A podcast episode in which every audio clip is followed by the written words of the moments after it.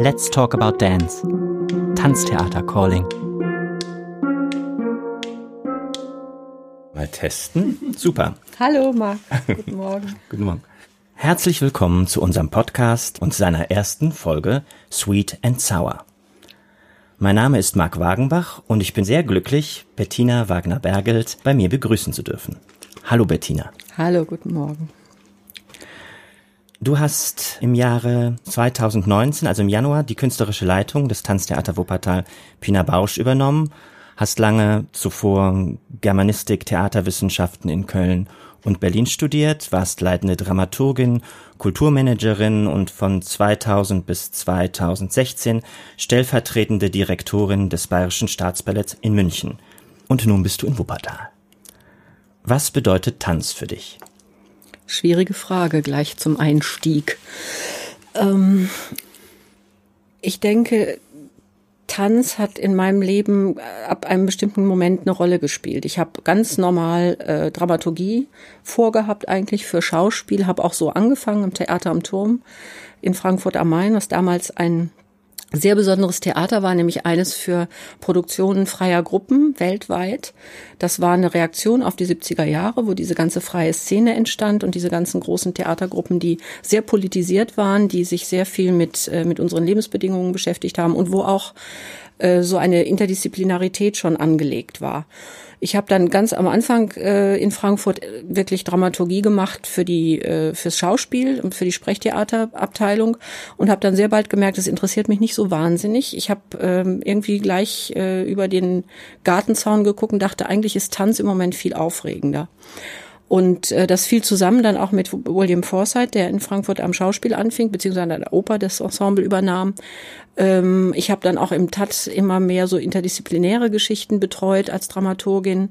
Performing Arts, die damals, also Performance, die damals gerade anfing aus Amerika, kamen da ganz neue Formen, die man einfach hier überhaupt noch nicht gesehen hatte. Und ich habe dann gemerkt, dass Tanz ähm, für mich näher dran ist an den gesellschaftlichen Entwicklungen, dass die die Offenheit für für dieses interdisziplinäre größer ist und äh, im Grunde genommen auch das was was wo ich jetzt eigentlich bin, nämlich im Tanztheater, äh, damals schon angelegt war, dass man Tanz äh, den Begriff von Tanz sehr sehr viel weiter fasst als nur äh, eine virtuose äh, körperliche Bewegung, also da gehörte dann alles dazu äh, und dann mit Pina natürlich sowieso jedes Haare aus dem Gesicht streichen, jedes Zucken der Oberlippe äh, das Atmen, äh, jede Art von Bewegung, Alltagsbewegung, das gehörte auf einmal alles dazu. Und das, äh, ich fand das eine unglaubliche Erweiterung dieser, dieser Kunstform und die hat mich einfach sehr viel mehr interessiert und ich denke, dass Tanz deshalb auch heute ähm, so wichtig ist und ja auch ganz viele Entwicklungen aus dem Tanz eigentlich in andere Genres eingeflossen sind. Also die Oper hat sich total verändert. Plötzlich äh, wurden ganze Operninszenierungen choreografiert und das gab eine ganz neue Be Bedeutungsebene, die einfach durch den Tanz dazu kam. Die Sänger standen nicht mehr an der Rampe und sangen nach vorne. Im Schauspiel hat sich ganz viel wirklich bewegt bewegungstechnisch verändert auf der Bühne. Äh, die, die Formen wurden viel, viel offener und ich glaube, dass Pina da ja auch eine ganz wichtige äh, Funktion hatte, weil ganz viele von ihr einfach profitiert haben, von ihrer Pionierarbeit, auch gerade was so die klassische Dramaturgie, dieses, dieses Brechen von klassischer Erzähldramaturgie angeht. Und ähm, ja, deshalb habe ich eigentlich immer Tanz noch viel mehr verfolgt als andere äh, Genres. Du hast gerade auch den sozialen Kontext angesprochen. Ich meine, wir leben ja gerade in einer Zeit, die sehr stark von Umbrüchen, sagen wir mal, geprägt ist. Ähm, ähm, die Covid-19-Krise hat es gezeigt, aber auch gerade die brennenden Flüchtlingslager in, in Griechenland. Man merkt ähm, soziale Umbrüche im Sinne von Populismus, Rassismus. Warum brauchen wir dann noch Tanz? Ich glaube, dass der Tanz auch da näher dran ist als andere Genres. Also wenn ich zum Beispiel überlege, in deinem Festival Tanzrauschen äh, war ich ja in der Jury für diese Projekte und äh, da hat Alain Platel, der auch aus dem Tanz kommt im weitesten Sinne, ähm, ein Modell vorgestellt, wo er mit Tänzern daran, daran gearbeitet hat, wie eigentlich Gewalt entsteht, wie Gewalt äh, zwischen zwei Menschen oder zwischen drei Menschen entsteht und sich entwickelt. Das hat mir wieder mal eigentlich bewiesen, wie nah Tanz und diese ganzen Körperstudien eigentlich auch daran sind, unser Verhalten äh, zu analysieren, auch unser politisches Verhalten zu analysieren. Außerdem hat Tanz natürlich auch immer ein riesiges ähm, utopisches Potenzial gehabt, dadurch, dass es zunächst einmal auf den ersten Blick nicht um Sprache geht und deshalb eben auch so eine Diversität da schon sehr früh möglich war. Das hat Pina ja auch gezeigt. Ich habe gerade neulich im, ähm, im Zug gesessen mit einem jungen Schauspieler und der erzählte, dass er in, in sich beworben hat vor ein paar Jahren und man ihm dort noch gesagt hat an der Schauspielschule, ähm, naja, aber dass ein Hamlet nicht schwarz sein kann, das sehen Sie schon auch ein. Ne? Also das ist so, äh, ich glaube, dass der Tanz sehr viel früher sich über solche Dinge hinweggesetzt hat und die thematisiert hat und wir da auch weiter dranbleiben müssen, weil das ein ganz wichtiger, wichtiges Potenzial ist, was wir nutzen müssen, um äh, tatsächlich auch gesellschaftliche Veränderung möglich zu machen. Und die funktioniert ja immer auch über Vorbilder. Ich habe vier schwarze nigerianische Kinder mit großgezogen und ich weiß, vor 15 Jahren war das noch so, dass ich dachte, meine Petra, die macht ein Buch auf oder die guckt Werbung an, da kommt nie ein schwarzes Mädchen vor, eine schwarze Mutter. Inzwischen hat sich das verändert, weil wir uns da viel stärker bewusst geworden sind, äh, dass die Gesellschaft inzwischen divers ist und dass wir mit Menschen zusammenleben, die seit 30 Jahren in Deutschland sind und schwarz sind, aber schwarze Deutsche eben oder, oder mit türkischem Hintergrund oder was auch immer. Und ich glaube, dass der Tanz da ganz viele Möglichkeiten Möglichkeiten hat, ähm, das positiv auch ähm, weiterzubringen, dieses, dieses, äh, das Bewusstsein von unserer Gesellschaft zu verändern und uns darauf einzustimmen, dass wir uns auf andere, auf eine andere Situation einzurichten haben und damit umgehen müssen und dass das was Positives ist und nicht etwas, was uns Angst machen muss. Oftmals sind es ja auch ganz bestimmte Strukturen, also Strukturen von Macht oder Strukturen von Ausgrenzung, die ähm, die dann solche Situationen einfach produzieren. Ähm, ihr seid jetzt mit dem Tanztheater auch in einem ganz großen Transformationsprozess. Wie könntest du dir denn diese Auseinandersetzung auch mit gewachsenen Strukturen oder wie könntest du die für uns ähm, nochmal darstellen? Also ich habe, ähm, als ich vor anderthalb Jahren gekommen bin, eine sehr schwierige Situation vorgefunden, aus unterschiedlichen Gründen. Einmal diese zehn Jahre nach Pina, die äh, für alle, glaube ich, im Ensemble eine schwierige Zeit waren und äh, im Grunde dadurch äh, überbrückt worden sind, auch im, im Bewusstsein vieler Tanztheatermitglieder, nicht nur der Tänzer, sondern auch der anderen Mitarbeiter, indem man einfach sich in die Arbeit gestürzt hat und gemacht hat, was so der Moment verlangt hat, nämlich die Stücke weiterzumachen, weiter zu touren und nicht viel Zeit war, darüber nachzudenken, was eigentlich der Verlust dieser Choreografin als Mensch und auch als Künstlerin für jeden Einzelnen bedeutet hat, aber auch für das Ensemble. Das heißt, da sind immer wieder Ansätze gemacht worden, das weiß ich von Gesprächen mit Kollegen wie Robert Sturm und anderen, ähm, darüber mal so einen Bewusstseinsprozess in Gang zu bringen, auch darüber, wie man mit Erbe umgeht, was das eigentlich bedeutet, so ein Erbe, die, die Verantwortung für so ein Erbe zu haben. Aber es hat nie eine wirklich systematische Aufarbeitung dieser Zeit gegeben. Und das haben wir, als wir kamen, Roger Christmann und ich vor anderthalb Jahren, sehr bald gespürt. Und wir haben uns dann eben gesagt, alle diese Dinge mal anzugehen und auf den Tisch zu legen und das nicht wieder unter den Teppich zu kehren, zu sagen, sagen, wir machen jetzt einfach mal so weiter. Wir gucken mal, was da alles so begraben liegt unter dem Teppich und ob es nicht vielleicht besser ist, das mal wirklich hochzuholen und darüber zu reden. Und das war auf vielen Ebenen spannend. Wir haben ganz viele so strukturelle Veränderungen vorgenommen. Wir haben aber auch ein bisschen Vertrauen gewonnen, glaube ich, durch so ganz praktische Dinge, dass es eben jetzt einen Physiotherapeuten gibt, einen festen, den das Ensemble schon dringend brauchte. Und das haben wir sofort gemacht, einen Vertrag gemacht und der ist jetzt da. Und äh, das, das sind, waren viele kleine Schritte, aber es war eben ganz wichtig auch, dass wir so einen Diskussions, also Diskussion ist für mich immer so was, habe ich nicht so gerne, es klingt immer schon so aggressiv, ähm, also so ein, so ein Gesprächsprozess eigentlich ähm, begonnen haben, in dem jeder die Möglichkeit hatte, mal zu sagen, was ihn eigentlich bewegt, was ihn stört, worunter er leidet, äh, was er sich von der Zukunft vorstellt und äh, auch wie der Umgang mit uns sein kann, die wir ja von Anfang an so eine Interimsposition eingenommen haben. Und das war gerade im Hinblick auf das, was du eben gefragt hast, also wie relevant ist eigentlich so ein Ensemble für, für die Gesellschaft, wie, wie relevant ist Tanz für die Gesellschaft. Ich glaube, ähm, das hat sich besonders dann daran entzündet, als jetzt Corona kam und dieser Shutdown im März, dass ähm, ich da so Art-Meetings eingeführt habe, so Gesprächsrunden per Zoom, weil wir uns ja nicht mehr live treffen konnten und da sehr viele Themen angeschnitten haben, die wichtig fürs Ensemble waren. Unter anderem eben auch sowas wie Rassismus. Ne? Wie, wie fühlen sich eigentlich unsere ähm, unser, unsere diversen Mitglieder im Ensemble? Warum wurden die eigentlich engagiert? Wie, wie, wie was ist das für ein Interesse? Geht es da um, geht's da ums Exotische? Geht es darum, einen, einen Querschnitt durch die Gesellschaft oder vielleicht sogar durch die, durch die Weltgemeinschaft zu haben, aus Menschen eben aus ganz unterschiedlichen Kulturräumen? Oder geht es äh, tatsächlich um, den, um die einzelnen Menschen in ihrer Einzigartigkeit, die sie, die vielleicht damit zu tun hat, dass sie eben aus Brasilien kommen oder aus Taiwan oder irgendwoher.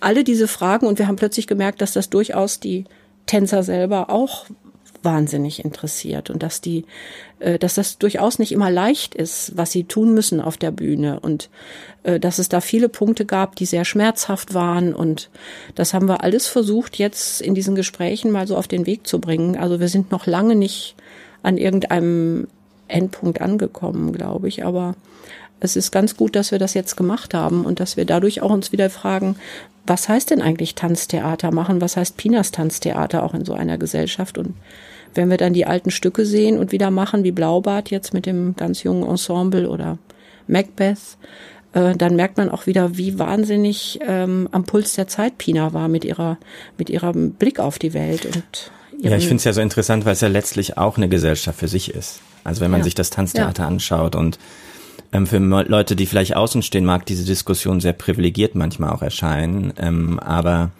was ich schon interessant finde, dass natürlich, und vielleicht kannst du da eine Einschätzung zu geben, dass natürlich dieses ähm, Überwinden von Trauma, was ja auch ein, zent ein zentraler Diskussionspunkt in diesen Prozessen anscheinend ist, auch korrespondiert mit dem Aufkommen von ganz bestimmten traumatischen ähm, Strukturen wie Rassismus oder Ausgrenzung, die ja auch gerade die Covid-Krise oder Corona gezeigt hat, dass die alle noch lang nicht überwunden sind. Ja, das stimmt. Das, das war eben auch sehr deutlich. Und für mich auch, ähm, und als Weiße ist es eben auch so, dass gerade diese Rass, dieses Thema Rassismus ähm, einen immer wieder überrascht. Ich war absolut überzeugt, dass ich natürlich keine Rassistin bin. Und politisch stimmt das sicherlich auch. Aber trotzdem haben wir natürlich alle Verhaltensweisen drauf, weil wir diese Sensibilität überhaupt nicht haben können.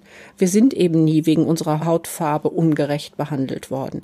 Aber alle Kollegen, alle Menschen, die ich kenne, auch meine, meine vier nigerianischen äh, Patenkinder, äh, erleben das eben jeden Tag, diese, diese Art von Ungerechtigkeit. Und wie man da selber reinspielt durch die eigene Haltung, ähm, auch durch dieses gut gemeinte, woher kommen Sie denn eigentlich oder so, ne? was mhm. offenbar für alle ganz furchtbar ist.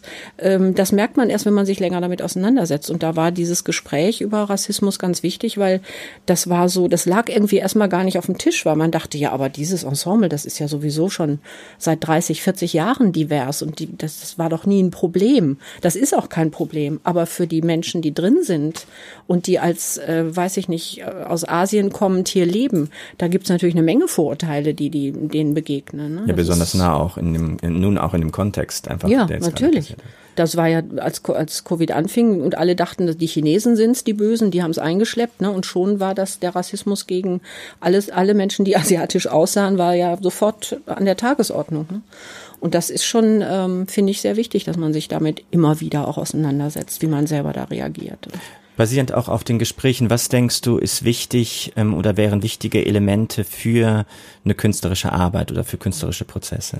Ich denke, ganz wichtig ist, ähm, dass man, dass man tatsächlich wieder dahin kommt, dass man die Menschen als äh, erst erstmal in ihrer in ihrer künstlerischen Potenz wahrnimmt. Also wir hatten zum Beispiel dieses Thema äh, Typecasting. Ne? Muss immer eine dunkelhäutige Tänzerin, die nicht mehr im Ensemble sind, wieder von einer dunkelhäutigen Tänzerin getanzt werden.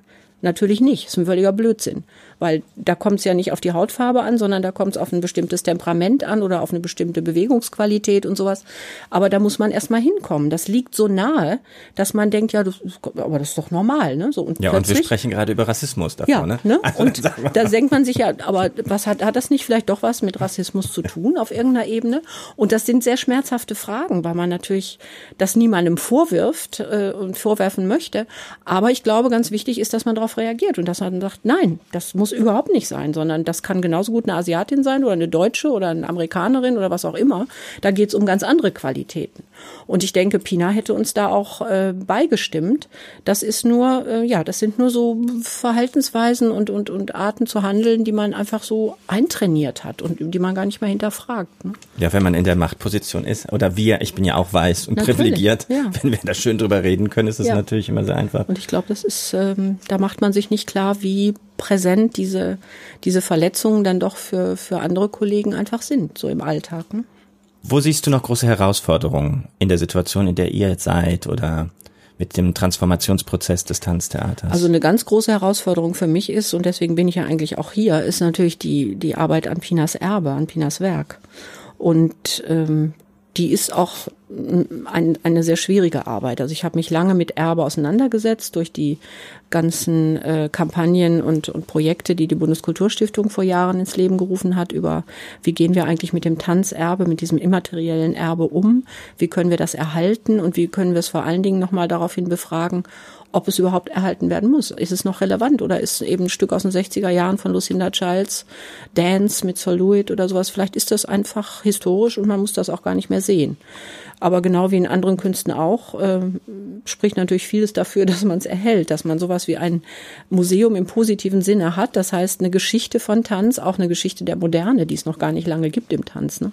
der ganzen freien Szene. Kann mich noch gut erinnern, als Wim van, van der Kelbus in einem meiner, meiner Festivals 20 Jahre ähm, Ultima Ves gefeiert hat und man plötzlich wusste, stimmt, die haben jetzt auch eine Geschichte. Die sind 20 Jahre in der, in der Szene und haben da unglaublich viel ästhetisch beigetragen und in, in, in Bewegung gesetzt tatsächlich ähm, an Neuerungen und an neuen Sichtweisen. Und ähm, fürs Tanztheater heißt das auch Pinas Werk daraufhin zu befragen. Und das größte Problem, muss ich da leider sagen, ist diese unfassbare Ehrerbietung und, und äh, auch äh, Mystifizierung dieser Person und ihrer Arbeit die äh, auf eine gewisse Weise sehr spezifisch ist tatsächlich, weil sie so viel Persönliches äh, beinhaltet und man im Grunde genommen, also ich am Anfang immer damit angeeckt bin, dass ich gesagt habe, ich finde, ich muss dieses Werk als ein Werk sehen. Das ist auf der Bühne und da interessiert mich nicht, ob es Pina Bausch war oder ob es einer von den Tänzern mitgemacht hat. Das Werk muss sozusagen in seiner Qualität, die es hat, wenn ich es als Rezipient sehe, bewertet werden und angeguckt werden, wie kann man das heute so auf die Bühne bringen, dass es diese, dieses Zwingende wieder hat, was es, was es zu Pinas Zeiten hatte. Und das ist bei Pinas Werk schwieriger als bei anderen. Das muss man, weil es da nicht um Virtuosität geht, da geht es nicht um äh, eine Rolle lernen. Ähm, es wird aber leicht so, weil natürlich sogar für die Älteren, die, die, die jetzt seit 30 Jahren einen bestimmten Platz in einem Stück machen, wird ja das, was sie machen, irgendwann zu einer Rolle, die sie beherrschen, wo sie genau wissen, wie sie damit spielen können. Das ist nicht mehr spontan erfunden oder jetzt gerade ins, ins Spiel gebracht, sondern das ist natürlich eine, eine gelernte Rolle irgendwann. Und für die Jungen noch mehr, die Pina gar nicht mehr kennengelernt haben, die dann eben Nazarets Platz machen oder Julies Platz oder, oder, oder Andres oder äh, Jan, Jan Minareks Platz. Das ist eine ganz ganz komplizierte Diskussion, wo wir jetzt gerade so anfangen, das so aufzubrechen und ähm, jetzt bei unserem nächsten Projekt, äh, das Stück mit dem Schiff, das jetzt im November stattfinden soll, auch zum ersten Mal eine externe Künstlerin dazu nehmen, die das sozusagen von einem künstlerischen, aber eben nicht involvierten Standpunkt aus nochmal neu angeht, äh, die Samagal, eine israelische Choreografin. Also das ist ein großes Potenzial, glaube ich, und das ist auch was, was unheimlich Spaß macht und was, wo es überhaupt nicht darum geht, irgendwas kaputt zu machen oder etwa die Stücke neu zu inszenieren oder sowas, sondern es geht tatsächlich um eine Lebendigkeit, was Zwingendes, was äh, über, Überzeugendes, ähm, damit es eben nicht Museum wird, sondern ja, und manchmal ist ja auch Erbe beziehungsweise die, die Erinnerung, die dann doch nicht alle haben, exklusiv. Ja, natürlich. Und das ist natürlich dann auch, ähm, wenn man das halt nicht gesehen hat oder sich nicht darauf bezieht oder nicht dabei war, ist es auch ein Kapital, was man immer schön in die in die Waagschale werfen kann und ja. dadurch natürlich auch ähm, Menschen oder Gruppen auch ähm, außen vor lässt. Und außerdem ist es eine, eine Diskussion, die durchaus auch in anderen Künsten natürlich passiert. Also vielleicht weniger im Schauspiel, wo man immer einen Text hat, den man wieder neu interpretiert. Da ist das ja sowieso selbstverständlich. Aber zum Beispiel in der bildenden Kunst gibt es auch sowas wie eine, eine Patina, eine Aura. Wie, woher kommt die eigentlich? Ne? Ist eine Patina nur Schmutz oder ist das auch noch was historisch Gewachsenes, was dem Ganzen einen anderen Wert gibt. Äh, das sind alles Diskussionen, finde ich, die unglaublich äh, ja aufregend sind und die man durchstehen muss auch und ehrlich. Aber denkst du manchmal, dass man auch Angst hat, im Grunde genommen so ein zukünftiges zu antizipieren oder dass man immer das Alte wiederkaut und dann sagt, ja, das ist schon irgendwie neu, aber dass man im Grunde genommen nicht, weil wir all die ähm, ja die Probleme natürlich kennen, die so mit den mit den großen Utopien verbunden waren. Also ich denke, dass Pina letztlich immer eine utopische Dimension hatte in ihren Stücken. Auch da, wo sie, äh, was man ihr ja manchmal auch vorgeworfen hat, so in der Presse vor allen Dingen, dass sie die späten Stücke, dass die so, so stark um Schönheit und um Harmonie und Ausgleich kreisen.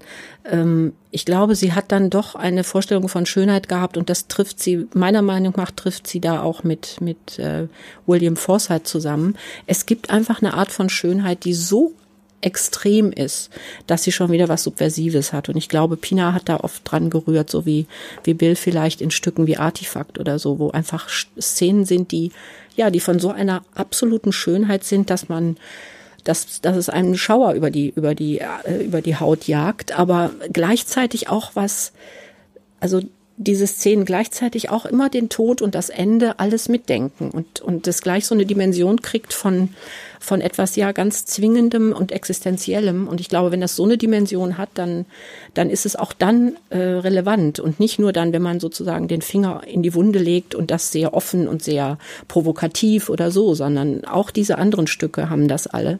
Und ich glaube, es ist ganz wichtig, dass man das auf, auch auf diese Tragfähigkeit für die Zukunft hin befragt und sich überlegt, äh, wie erhält man die? Weil ich denke, dass das, was Pina in die Welt gebracht hat als, als Gedanken und als, als auch Forderung an die Menschen, mit denen sie gearbeitet hat, das behält seinen Wert. Das wird, das wird immer so bleiben und mit neuen Stücken vielleicht dann auch ähm, kommentiert werden, denke ich, eine, auf eine andere Weise und vor allen Dingen mit einer anderen Ästhetik, mit einer heutigen Ästhetik sicherlich. Vielleicht als abschließende Frage, ähm, was könnte eine Funktion von Kunst oder von Tanz im 21. Jahrhundert sein? Also ich denke, dass der Tanz immer dieses Potenzial hatte, sich direkt mitten in die Gesellschaft hineinzubewegen. Also die ganzen, die ganzen äh, kommunikativen Tanzformen, die, die auf der Straße entstanden sind, Hip-Hop und, äh, und Breakdance und diese ganzen Geschichten.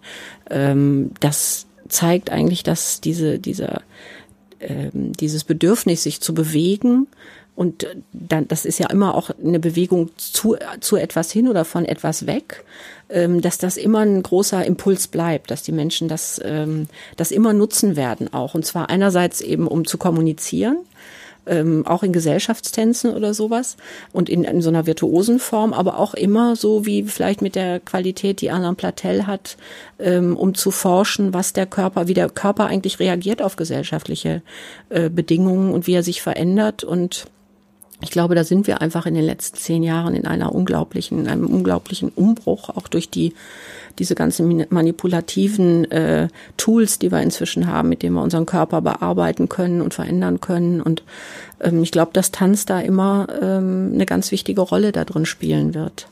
Das ist eine Kunstform. Dorian Weigmann hat das in ihrem Buch mal so schön beschrieben. Das war eben der erste Impuls, den Menschen überhaupt hatten, um sozusagen Zugriff auf die Welt zu kriegen. Erstmal in Ritualen, weil sie irgendeinen Mammut erlegen wollten oder was weiß ich. Und ähm, das scheint ein sehr starker Impuls zu sein. Und ich glaube, der ist so leicht nicht tot zu kriegen. Bettina, herzlichen Dank für das Gespräch. Herzlichen Dank. Gerne.